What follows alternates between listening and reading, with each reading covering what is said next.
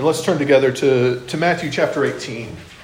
Uh, Matthew 18, uh, beginning of verse 10, we'll read to the end of the chapter. That's verse uh, 35. And that's on page 823 uh, and 824 of the church Bibles. Page 823, Matthew 18, uh, beginning of verse 10. So last week we, we started on uh, this, this section of Jesus' teaching. Uh, a, a, section that's really talking about, uh, in some ways, it's the, the miniature Sermon on the Mount but he's focusing more on uh, how do we how do we love one another within the, the context of, of the people of God, within the, the context of, of the Christian community. Uh, those are who are his people, uh, who are in Christ Jesus. And, and um, I, I, think this is, was actually quite a, a profound bit of teaching in Jesus' day. Because you'll remember it's a, it's a deeply religious community. And, and so he, he's, he's speaking to people who had grown up knowing the, the synagogues and the, the temple and, and, and uh, these, these modes and ways of worshiping uh, that had in many ways become uh, corrupted uh, by, by the, the, the, teachers of his day and the authorities of his day. Uh, and so let's, let's listen now uh, with, with open ears and open hearts, open minds to, to hear how, how Christ wants us to care for and love one another in his church. Uh, this is God's word from Matthew 18, beginning in verse 10. See that you do not despise one of these little ones. For I tell you that in heaven there are angels always their angels always see the face of my Father who is in heaven. What do you think if a man has a hundred sheep and one of them has gone astray? Does he not leave the ninety nine on the mountains and go in search of the one that went astray. And if he finds it, truly I say to you, he rejoices over it more than over the 99 that never went astray. So it is not the will of my Father who is in heaven that one of these little ones should perish. If your brother sins against you, go and tell him his fault between you and him alone. If he listens to you, you have gained your brother. But if he does not listen, take one or two others along with you that every charge may be established by the evidence of two or three witnesses. If he refuses to listen to them, tell it to the church. And if he refuses to listen even to the church, let him be to you as a Gentile and a tax collector. Truly I say to you, whatever you bind on earth shall be bound in heaven, and whatever you loose on earth shall be loosed in heaven. Again I say to you, if two of you agree on earth about anything they ask, it will be done for them by my Father in heaven. For where two or three are gathered in my name, there I am, there am I among them. When Peter came up, then Peter came up and said to him, Lord, how often will my brother sin against me, and I forgive him? As many as seven times. Jesus said to him, I do not say to you seven times, but seventy seven times. Therefore, the kingdom of heaven may be compared to a king who wished to settle accounts with his servants. When he began to settle, one was brought to him who owed him 10,000 talents.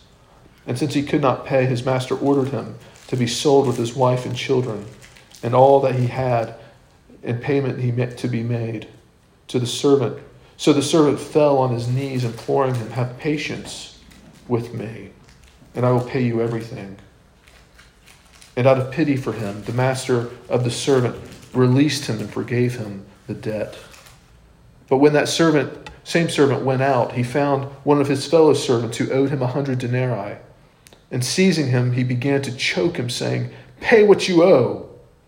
So his fellow servant fell down and pleaded with him, Have patience with me, and I will pay you. He refused and went and put him in prison until he should pay the debt. When his fellow servants saw what had taken place, they were greatly distressed, and they went and reported to their master all that had taken place. Then his master summoned him and said to him, You wicked servant, I forgave you all that debt because you pleaded with me. And should not you have had mercy on your fellow servant as I had mercy on you? And in anger, the, his master delivered him to the jailers until he should pay all his debt. So also my heavenly Father will do to every one of you if you do not forgive your brother from your heart. Amen. The grass withers, the flower fades but the word of our God stands forevermore. Uh, Jenny and I recently uh, watched a, a, a, oldish sitcom uh, called Rev, which is about a, a vicar uh, trying to revitalize a, a dying church in, in southeast London. And one of the, the running questions that, that's put to this, this vicar by, by the officials from the diocese who are there to really to give him a hard time, to put pressure on him to, to revive this struggling church. The, the thing they would ask him is, is, How are you going to be the church in this area? And the whole show is, is really about just the, the, the horrible ideas this guy comes up with and, and the, the things that, that uh, aren't, aren't even really in, in Scripture. Uh, and this isn't, this isn't an exclusively uh, Church of England problem, is it? You know, we, we often ask ourselves, how do we, how do we show the, and, and reflect the love of Christ in the church. And people from, from all different traditions, uh, including us, Reformed, Presbyterian, evangelicals, will come up with all kinds of bonkers answers to that, that question, don't they? You know, we often, we often miss the, the simplicity of the biblical answer. And what Jesus wants us to, to see this morning is, is actually the, the, the, how, how the, the work of, of reflecting his love in a lost world begins with, with the people in this room. It begins with, with how we love and care for one another. That's not to say we don't go out and evangelize. But actually, it, Jesus seems to suggest this morning that, that we have an even greater responsibility to one another. We don't need to come up with, with flashy ideas on how to, to reach out. We don't have to come up with, with uh, new ceremonies or, or different different things that we do to, to try and show how we love each other. Jesus actually explains to us right here this morning how we're to love for love one another. And he, the, the problem that we have with this is, is it's, it's incredibly simple, but, but infinitely hard. Uh, it's, it's a difficult calling that the, the things that Jesus calls us to this morning because he calls us to take one another's sin seriously. Jesus says the, the work of the church of Christ is to lovingly and gently and patiently, but firmly pursue and call sinners to repentance, especially the ones in our midst. That's you and I. In doing this, we're, we're reflecting actually the, the deep heart of God, the deep love of God for his people. And what we, what we believe about God's love for ourselves is going to directly impact on how, how we love one another. That's what, those are the lines in the, the, that Jesus is drawing for us. Those are the dots he's connecting us for us this morning in Matthew's gospel. And there's three things for us to see today uh, about the love of God and how that's worked out practically in the life of the church. First of all, we see that the love of God is a seeking love. Second, we'll see the love of God is a confronting love.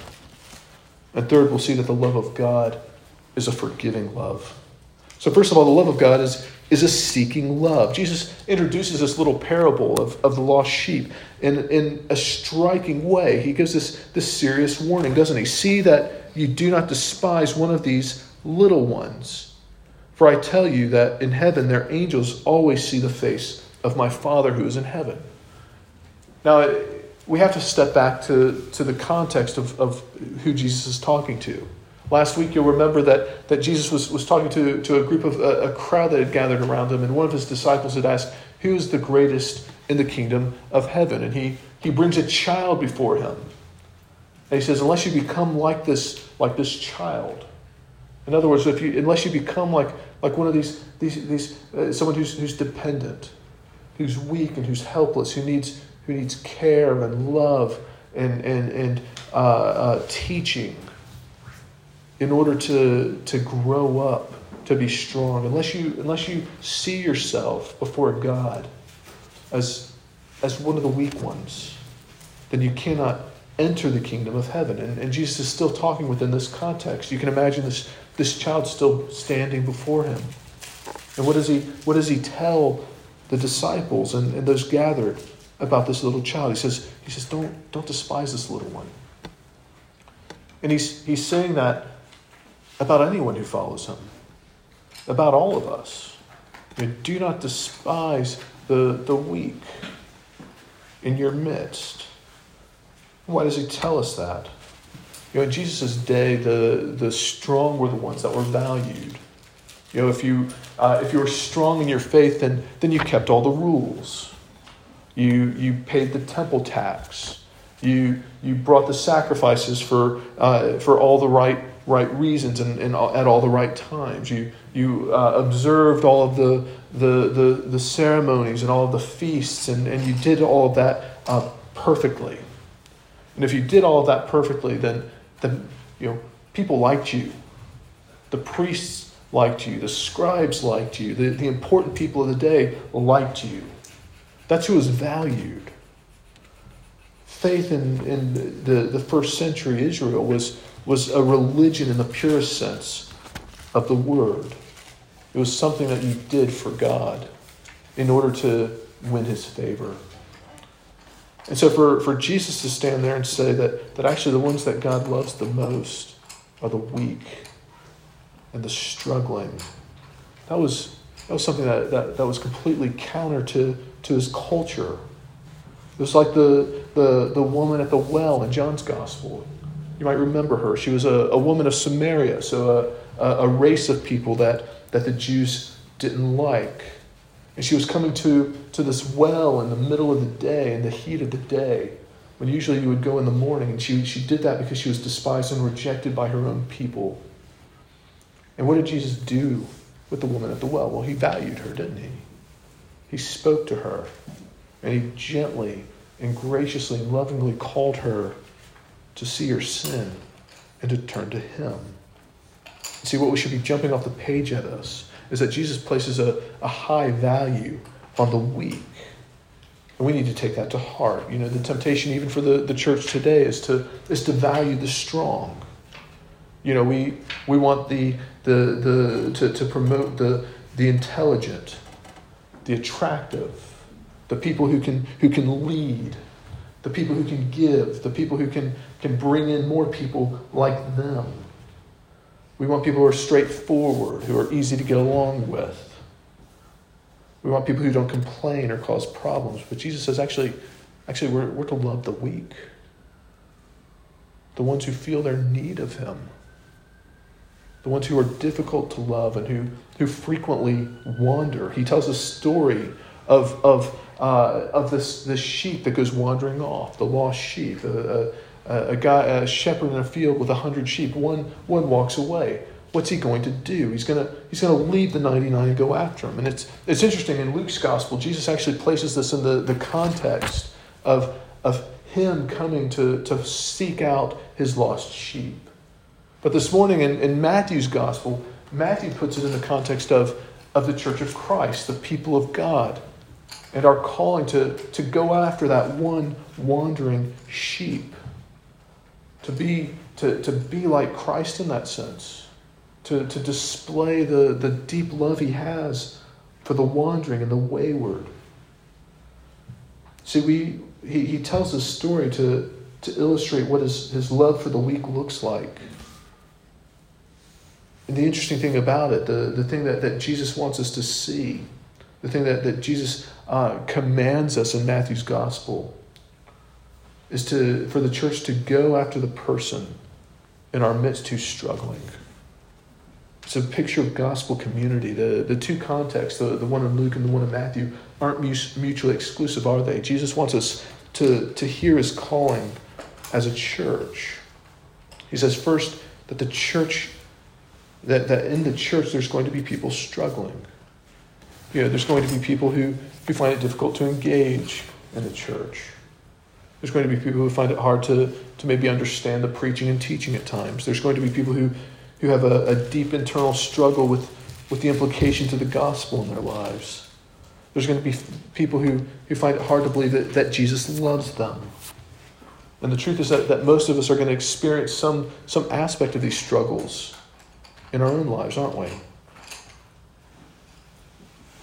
Perhaps the church starts to feel stale and you find it hard to connect with others in the church. Jesus says that, that you may find yourself wandering, which is why we as the, the church will, will uh, are, are called to go out and go after the people in our midst who seem to be drifting away. So what are we what are we meant to do? Jesus says these, these people questioning whether he loves them are, are, in fact, some of his most valued and loved followers. Matthew Henry says to observe the gradation of agreement. I'm not sure what that means, but I think he's saying read the passage and notice that the angels of God are their, are their servants. The Son of God is their Savior. And now to complete the honor, God Himself is their friend. Did you notice that? Did you notice how valued these people are? The, the angels in heaven serve them. The Son of God saves them. God the Father considers himself their friend. If, if these wanderers are, are, are, more accurately, if we wanderers are so valued by God, how are we to treat them as a church? We're supposed to dismiss them as, well, they just didn't, they, they just didn't quite seem to have the spirit. No, we're, we're to seek them out. We're to show the care and gentleness and love that, that, that Christ has for them. what that means for us practically is, is actually we, we may have to sacrifice some of our own time to seek out the ones that we see struggling. It means that maybe we have to, to give up an evening with, with friends that we like to go after the, the, the awkward person or the, the, the person who, who says upsetting things or, or, or any, any number of, of, of, people in the congregation that we, that we see uh, having a hard time and in danger of, of walking away from their faith. And we do it because, because Jesus died for them, just as Jesus died for us. Jesus wants us to see that that he, he places the same value on each of us. If we belong to him, then when we then when we wander, Christ calls his people to, to come for us. You see how that works. When we see how Christ values us, we, we turn we in turn value others in that way. And we look at the, the people in this room differently than other relationships that we have. There's a, a weightier obligation on us to care for one another as Christ cares for us. And we see that, that increased as we, we come into our second point this evening. The second part of that, that love, is to, to see what we're to do when the wandering one falls into sin. And this is where we this is what we see in, in this second point. The love of God is a is a confronting love. In the, the parable of the lost sheep, Jesus is is saying to us, you know, go after the weaker brother before he falls into a pit, before he, he eh, before the, the emergency becomes a crisis. Now, now Jesus is talking about crisis mode.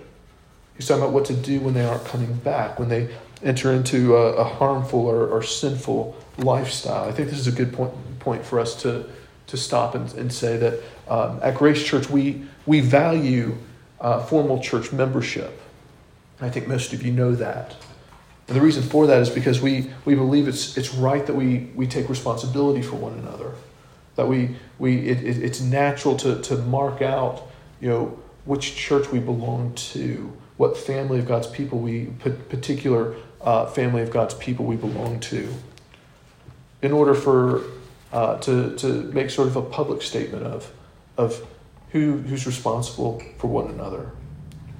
As a congregation, we're meant to take this responsibility seriously. And as elders, uh, as your minister and, and, other elders, we, we take this responsibility to you seriously. Part of that responsibility means pursuing the lost sheep, as we've, we see here. Uh, practicing discipline uh, is the second way that we do this. This is something that we take very seriously. Uh, this idea of discipline that Jesus lays out for us. At least that's what we call it. He doesn't use that word, but uh, you, you may spend your whole life at, at Grace Church Hammersmith, and you may never hear about a case of discipline. And that's actually good, because in some ways it means we're doing it right. Jesus actually uh, encourages us here, calls us here to, to respect the honor of, of the person who, who's caught in sin. But a central question that this passage brings up is, is when is it right for us to be judgmental as a church or as, as church members. You notice that, that Jesus gives us a very narrow instance where we can be judgmental or confrontational. He says, if, if a brother or sister sins against you, That's very narrow, isn't it? Notice that, that churches can, can sometimes spend a lot of time judging those uh, outside of the church, and, and there's uh, uh, appropriate ways of, of, of you know, stating, you know, in, in, the proclamation of the word, we can, we can state certain things, but, but Jesus doesn't hold those outside of the church to the same standard that he holds those within the church, does he? He calls us within the church to confront the sin in our own midst. And we're meant to do that with, with gentleness and always with a view towards reconciliation. Before we get into the details, I think it's also important that we, we point out Matthew's view of sin and, and, and how he understands sin. You know, we, can, we can often be tempted to, to simply say things like, well, we're all sinful, or that all of our motives are sinful. That's very true. We believe everything, everything we do has, has some element of sinfulness to it. You know, we can't live a whole, a whole week, much less a whole day, even a whole hour, I would suggest, about myself without, without sinning. That's why we, we encourage one another to, to confess our sins. We confess our sins together each week as part of our worship. At the same time, we, we see here that, that Matthew and Jesus believe that we can, we can name our sins. That we can't just say simply, well, everything I do is, is a bit sinful, or, or every, every, I can't, you know, everything I, all of our motivations are sinful. That's, that's true. But Jesus calls us actually to, to, to name our sins. That there are sinful acts that are worth confronting. Yes, we're all, all sinners all the time, true. But if we're going to repent of our sin, then we can't simply dismiss it in a general sense we need to be prepared to name our specific sins before the Lord. And what Jesus says we should do is, is confront the sins of our brothers and our sisters when they scandalize us or risk scandalizing the church. And I think we need to notice that this is not a low bar. This is not a low bar. There's, there's, there's many times when we're sinned against that we should actually let love cover those sins that there's many things that are, are said in passing, are done unintentionally, that we just need to let go of, aren't there? But there's also times when we should actually confront these things. And this takes wisdom. We, we confront when we have been so deeply hurt by, by the sin of another that we can't move on in fellowship with them without, without some form of reconciliation. Or when we see a person who's so in danger of of doing serious spiritual harm to themselves through their sin, that, that we can't help it. It would be unloving of us as their brother and sister not to, to step in and, and speak to them. But notice the, the gentleness and the patience that Matthew calls us to. The honor of the confronted person is, is scrupulously guarded. Did you notice that? That they're treated like, like a real human being, like a real person. Jesus gives us an example of what it, what it looks like to, to properly presume innocence in a person. So let's, let's look at how Jesus calls us to, to confront sin. He says, you're, you're to go to your brother who has sinned against you first. You know, full stop. Go to them, speak to them. Don't call your, your other friend and say, This person said X to me. Isn't, isn't that awful? I wonder if I should go speak to them. We're not even meant to say, this, this person did X to me. Should I, should I talk to them about that? And Jesus says the answer is yes, you should. Absolutely, you should, you should talk to them about that. And he doesn't say you should talk to them about that if you're, if you're a confrontational person, does he? He doesn't say it's okay for you to hold a grudge if you're, if you're scared to confront someone. He says you should go humbly and speak to them if, if they've harmed you through their sin or if you see them harming themselves. I think we need to, to counterbalance that with if you're if you're a confrontational person, you should also be be willing to, to stop and, and have a think and and decide whether this is something that you should you should let go. I'm hesitant as your minister to, to say, don't come and talk to me about it. Jesus Jesus really says, you know, don't come and talk to your minister about it. Go to them first. But, but if you come to me, I'll, I'll, I'm happy to counsel you to go to them. I'm happy to pray with you and encourage you. But this does require a level of wisdom, doesn't it? Uh, there's, a, there's a level of wisdom here, I think, uh, that, that we need to balance a bit. You know, certainly, you, you should go and confront a person that you see who, who has sinned against you. But you also need to, to take into account uh, certain things. There are some places where you shouldn't go to a person alone, and, and these are things like uh, I, I, don't think Jesus has in view here uh, situations of, of real serious violence or even sexual abuse. You should actually come to, to someone else, come to me, and we'll report that to the appropriate authorities. I don't, I don't think Jesus is calling you to, to sacrifice your safety or, or put yourself in, in a dangerous situation because of this. The second, the second step he gives us, though, is if you know, our, our hope is that we go and, and, and speak to a brother or sister and, and you know, we, we, we, we're reconciled in that. That's, that's easy. That's the, the best. The second step is if they won't hear you is, is to bring along another person from the church. Again, not everyone, but, but one or two people. And they go with you. And, and, and the reason for this, again, is, is the preservation of the honor of the person that, that you're confronting. You know, perhaps you have the situation all wrong. Perhaps you're completely misreading it. And the others that, that you take with you help you to, to see that. But if you have it right and the person still won't listen to them, then Jesus says to, to next bring it to, to the whole church. And in our church, again, we, we have elders to, to come alongside you throughout this. But we're here particularly for uh, this point where, where two or three cannot convince a sinful brother to repent. The elders are called by God to, to care for and, and to, to govern the church of Christ. And we're, we're there to, to do the binding and loosing that Jesus talks about here. And we'll get into more detail of that in a, in a moment. But sadly, there's times when we, when we have to bind sinners to the judgment of God. And, and, and as Jesus alludes to here, ex, excommunicate them from God's people. That's what, that's what he means by let them be a, a Gentile or a tax collector to you. He's saying, in the worst case, treat them like outsiders. That's quite a serious thing, isn't it? That's something we, we don't take lightly.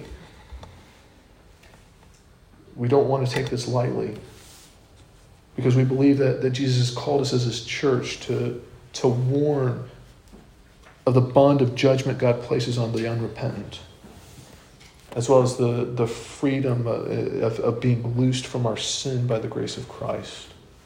See, we don't, we don't bind and loose based on, based on our own personal feelings or judgments. We're, we're bound by the Word of God.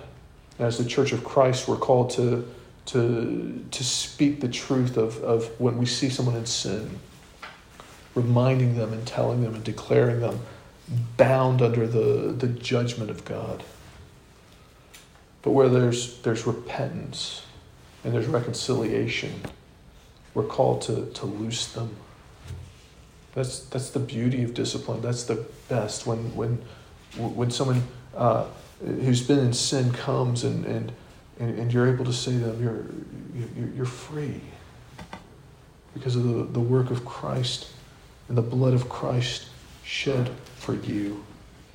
This is why, why Dale, Dale Bruner comes to the conclusion that a dis- disciplining church will prove more loving in the long run than a church that advertises God's love, but then shows no great interest in whether this love is practiced by her members.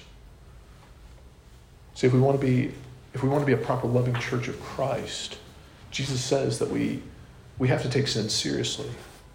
That we can't simply talk about, uh, talk about his love without, without also being willing to, to talk about his judgment and calling those who, who are wandering and who, who stumble into the pits of sin to, to come back to Christ because he is gracious and loving. His steadfast love endures forever. Now, lastly, this morning, Jesus expounds on this idea uh, of binding and loosing uh, and what it means. He, he highlights and, and underlines it uh, with this, this really uh, wonderful uh, parable that he tells. And that's what we see in our third point. The love of God is a forgiving love. How are we to, to respond to a repentant brother or sister if they've wronged us? Jesus says that we're, we're meant to forgive them. And Peter comes to Jesus and, and he asks a really good question. It's a brilliant question, actually. He, he's asking the question that, that we all want to know the answer to. He says to Jesus, Lord, how often will my brother sin against me and I forgive him? As, as many as seven times? And I think we need to be gentle with Peter here because, you know, we, we hear Jesus' response, and in the, the context of that response, we think, Peter's wrong again. Peter's an idiot. But if you stop and think about yourself, what if, what if someone came to you and said, How often should I forgive a person? Should I forgive them seven times? What would you say to them? You'd say, Well, grow a spine, man. You, you don't want to be a doormat. You don't want someone taking advantage of you all the time.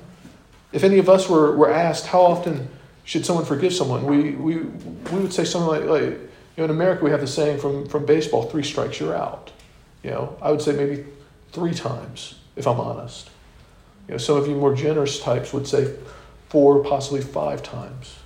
You know, the, the Brits in our midst would, would maybe put up with four or five times, kind of going, oh, all right, that's all right, mate, no worries. And, and then we just avoid the person, wouldn't we? Not speak to them again. See, what Peter's saying here is he's acknowledging, okay, forgiveness needs to be central to the Christian community. It must be big, and seven feels really big. But shouldn't there be limits to it? Where, where are the limits? Peter suggests seven times, which, which is quite a lot. But Jesus counters with a massive number, a number that none of us could achieve in, in ourselves, a number that none of us would ever agree to. He says 77 times. And what Jesus is saying is that, that your willingness to forgive is directly correlated to how much you believe you've been forgiven and how much that has defined your own heart and life. In other words, the question we're to, to be asking ourselves is how big is the gospel in our lives? How big, how deep is, is God's grace for us? And he gives this parable to, to help us understand what this looks like. He says if, if you want to understand what it, what it means to be part of his kingdom, if you want to understand the, the cost of entering the kingdom of heaven, then, then imagine a king who's owed a debt. It's a massive debt. And, and because he's king, he, he must settle all of his debts. Because as a, as a king, the, the, the debt's not only his, it's, it's, it's uh, owed to his kingdom. And so a servant comes who, who has this as, absolutely astronomical debt. It's actually cartoonish in the amount, this, this 10,000 talents. 10,000 talents was a, the debt of a, a decent sized town, it wasn't the debt of an individual. So naturally, the servant has absolutely no way of paying it.